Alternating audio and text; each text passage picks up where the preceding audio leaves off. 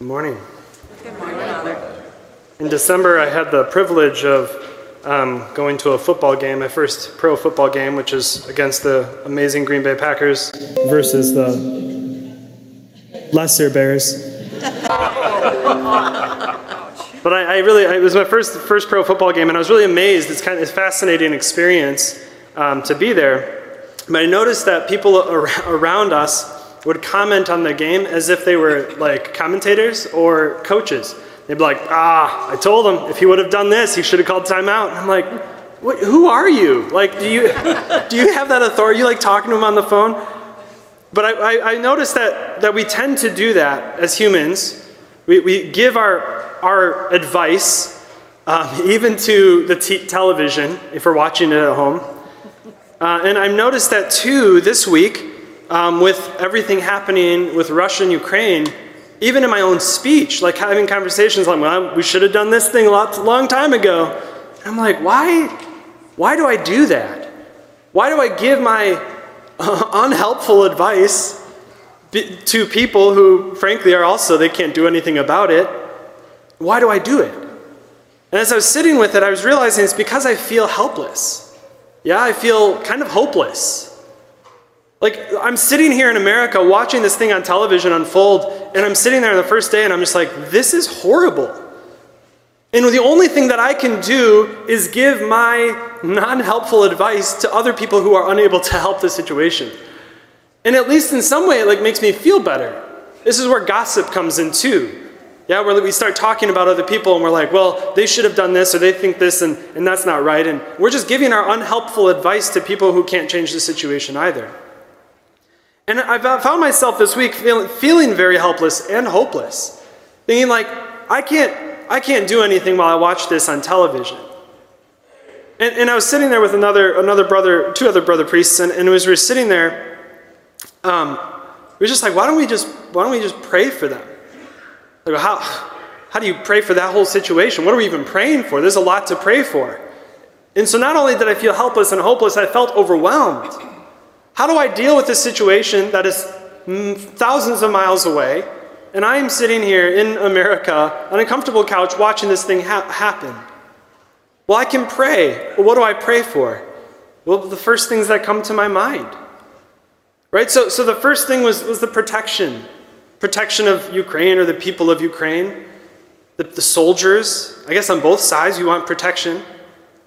But then I, I found that we, we as people, especially as Christians, the tendency, I think, in, in, moments like this is either to just say, one, it doesn't really affect me. It's on television and that bothers me, but it doesn't really affect me, so I'm not going to like involve myself in it. Two, I can get very angry because I feel helpless and hopeless. So I get angry and I get frustrated, and so I start saying stuff that maybe to people around me because that anger starts to overflow. Uh, or I, I, can, I can, uh, again, I can just kind of like spout out things that, that don't make any sense and aren't helpful to the situation. But in all of those, we are finding ourselves in a place of the world and not in the place of heaven. Because you are Christians. I am a Christian, specifically Catholic. But that means that the second reading today has some sort of say in our life. What does the second reading say? Oh, death, where is your sting? Oh, hell, where is your, or death, where is your victory? Death, where is your sting? Death is swallowed up in, in victory. Well, what is the victory then?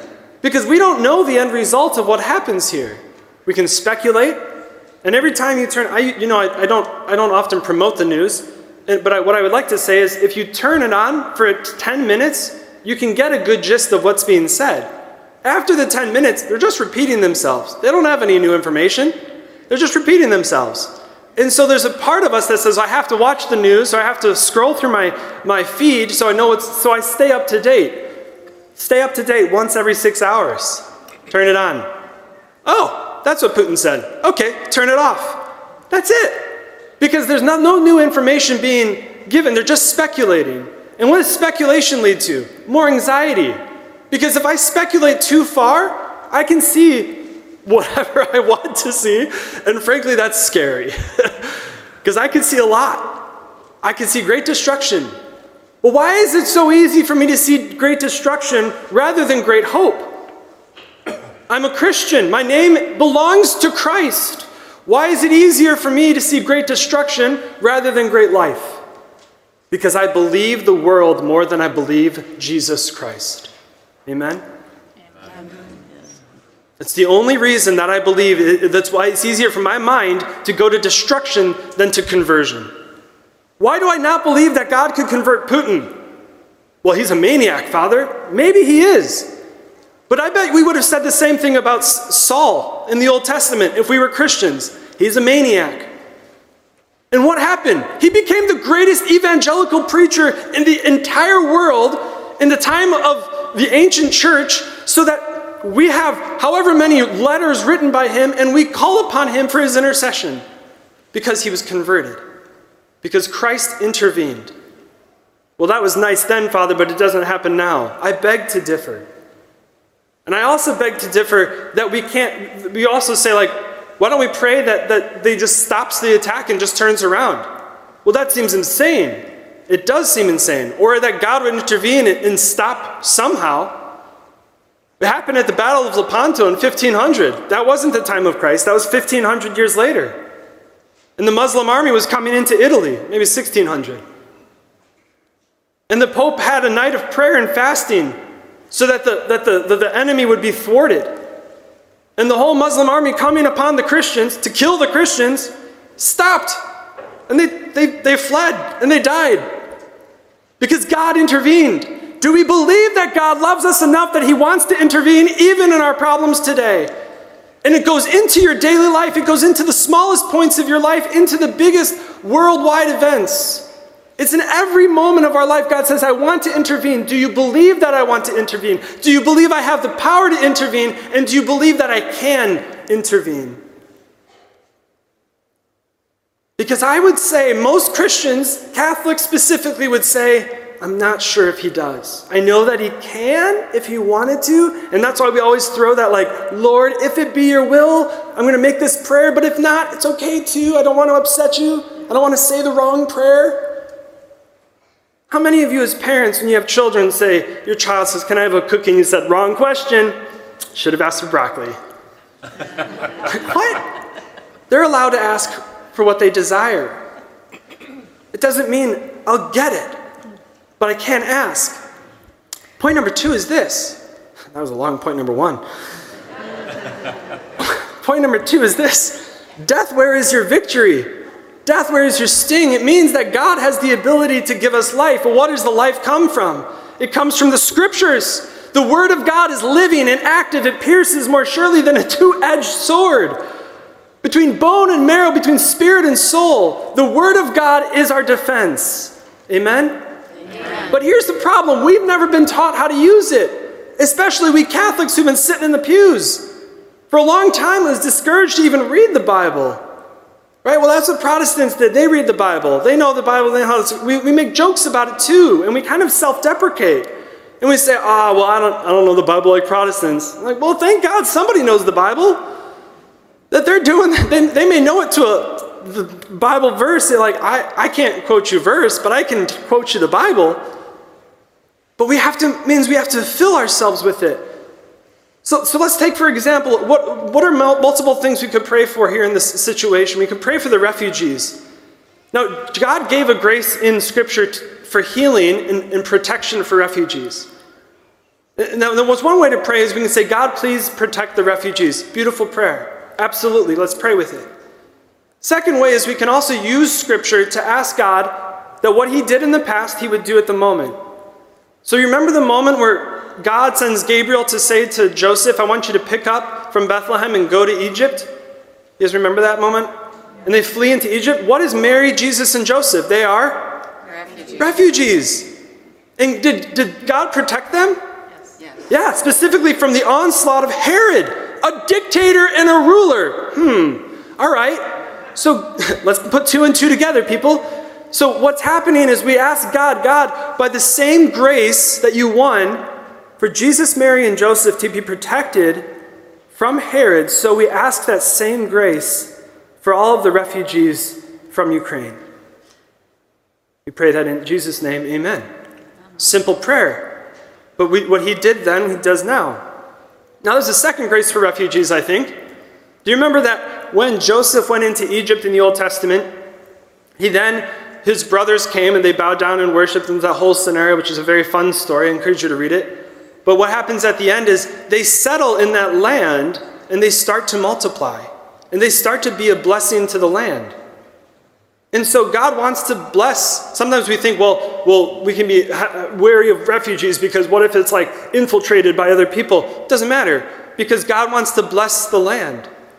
So, God, we just ask that all the people who are refugees become blessings to the places that they settle, as the same thing you did with Joseph and his 11 brothers and Jacob in the, the country of Israel. We pray that in Jesus' name. Amen. Amen. So now we're using scripture to not just lift up a prayer and say, God, please, please do this somehow. I don't know how, and I'm kind of anxious, and so I'm just going to keep asking. But God, I'm using your words, the word that you gave to us. I have nothing else to go on, but I'm going to use your word in this moment, this scenario. Right? And we pray for, for the conversion of, of, of people who murder other people. So, Lord, as you brought conversion to Saul, which seemed an impossible task to the Christians that he was murdering and, and putting into prison. So we now ask the same conversion for Vladimir Putin. We pray that in your name, Jesus. Amen. Some of us didn't really want that, and that's okay. That we don't want that, but we have to be willing to surrender that notion because that's an earthly mentality that says, I don't I just want to I don't want to see him burn. I want to see him I want to see whatever. But the earthly mentality says, I don't want his conversion, I want his death or I want him to stop. The heavenly, the Christian mentality, some of you are very uncomfortable, I think, with what I'm saying, and that's okay. You're allowed to be uncomfortable. But the Christian heavenly mentality says, I desire his conversion because if conversion can happen for him, it can happen for me. And if conversion can happen for me, it can happen for him. Yeah.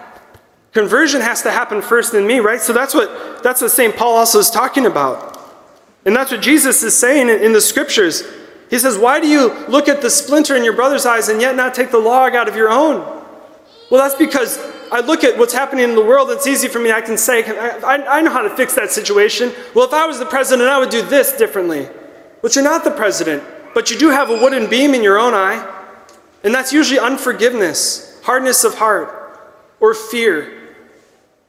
Fear. Here's another way to pray Another way to pray is to put ourselves in the position of somebody else and ask forgiveness on their behalf. When you were baptized, you were baptized priest, prophet, and king. This is what priests do. A priest stands at the altar and we say, Lord, I ask forgiveness on behalf of the people, and I ask that your blessing from heaven would be bestowed upon them.